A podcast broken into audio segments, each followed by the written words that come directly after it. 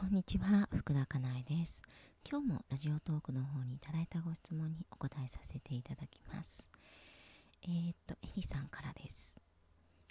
3人目の子供が生まれてから自分に余裕がなくパニック障害になり仕事もかなり減らし大好きな仕事を思い通りに働けないことにもどかしさと焦りとで自分を責めていました今日の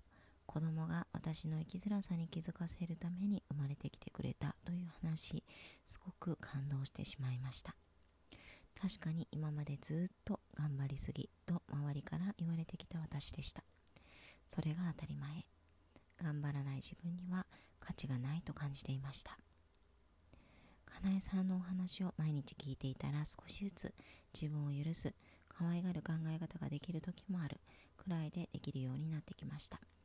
ありがとうございます。質問なのですが頑張らないということを頑張る。自分を癒すぞと頑張る。これってちょっと違いますよね。今まで頑張りすぎた自分は力の抜き方が本当に分かりません。具体的にどんな風に行動したらいいのかまた教えてくださると嬉しいです。はいありがとうございます。うんなんか子育てに悩んでいる多くの方は頑張りすぎてしまうという状況があるように思います。でえーと、頑張りすぎてしまっているんだけれども自覚はないですね大抵は、うん、頑張っていない。むしろ頑張っていないと思う、うん、もっと頑張れるのにと思っている、うん、そういう場合が多いかなと思います。で私自身もねもちろんそうでした、うん、なんか周りからは頑張ってるねとか頑張りすぎじゃないとか頑張り屋さんだねとかって言われるんだけどもなんかこう自分はその全然頑張っていないまだまだ全然足りないというふうに思っていてまだまだまだまだまだまだ全然そんなことないよってうん、いうふうにね思っていたし言っていました。うん、でまあ頑張りすぎかどうかっていう、まあ、指標というか自分が自分がそういう状態であるということはじゃあどうしたら分かるのかというとまあ周りからの言葉はまままず一つそうですよね。うん、あとはですねうんと頑張りすぎてると余裕がないので、あのー他の人にイライラしますね。例えばパートナーだとか例えば子供だとか。うんにイライラしやすいと思います。で自分が頑張ってるとねあの大抵周りの人にもっと頑張れお前も頑張れになっちゃうのであの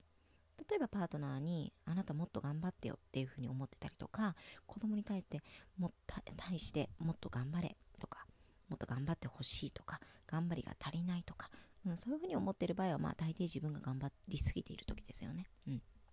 あのただ普通に自分が頑張っているだけなのだとしたら他人求め他人に求めないので他人に求めるということは頑張りすぎているということですね、まあ、それは一つの指標になるかなというふうに思います。でじゃあ実際にどういうふうにしたらいいかというところなんですけれども私が意識していることはまず、えー、余白を作ることですね、うん、えー、っと、気持ちの余白余裕とかそういうものもあるんですけれどもうん、スケジュール帳、うん、あまね、今はスマホで管理されている方も多いかもしれないんですけれども、あの、あの、なんていうんだろうな、隙間、隙間を意識するですね。そう。あの、隙間を作っていく、余白を作っていくですね。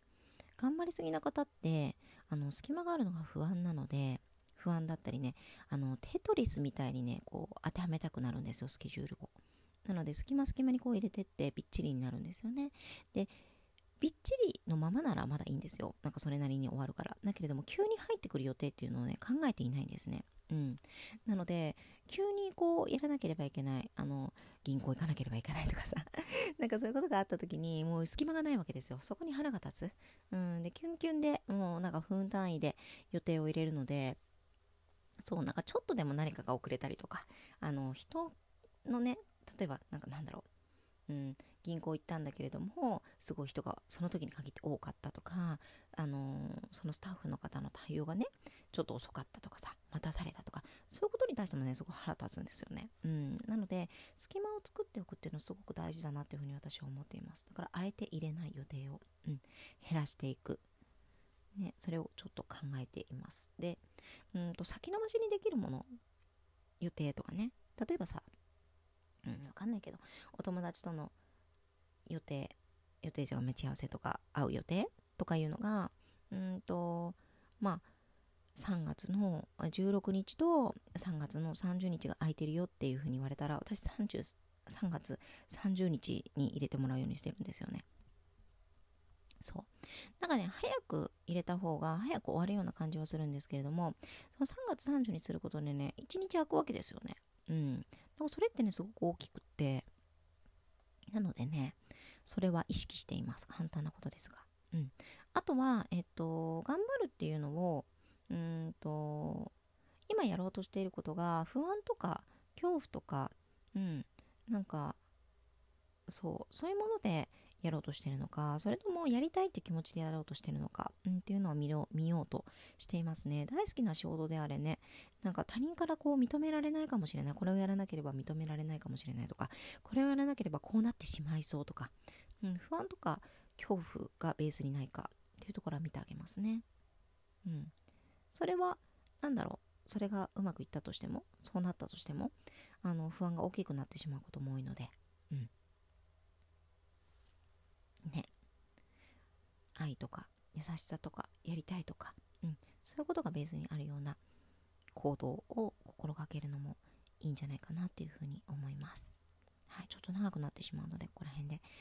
おしまいにしようかな。また、ちょっと続きね、頑張らないのこと結構聞きたい方多いのかもしれないので、うん、なんかちょっと補足的に明日も話ができたらいいなっていうふうに思ってます。はい、ありがとうございました。福田かなえでした。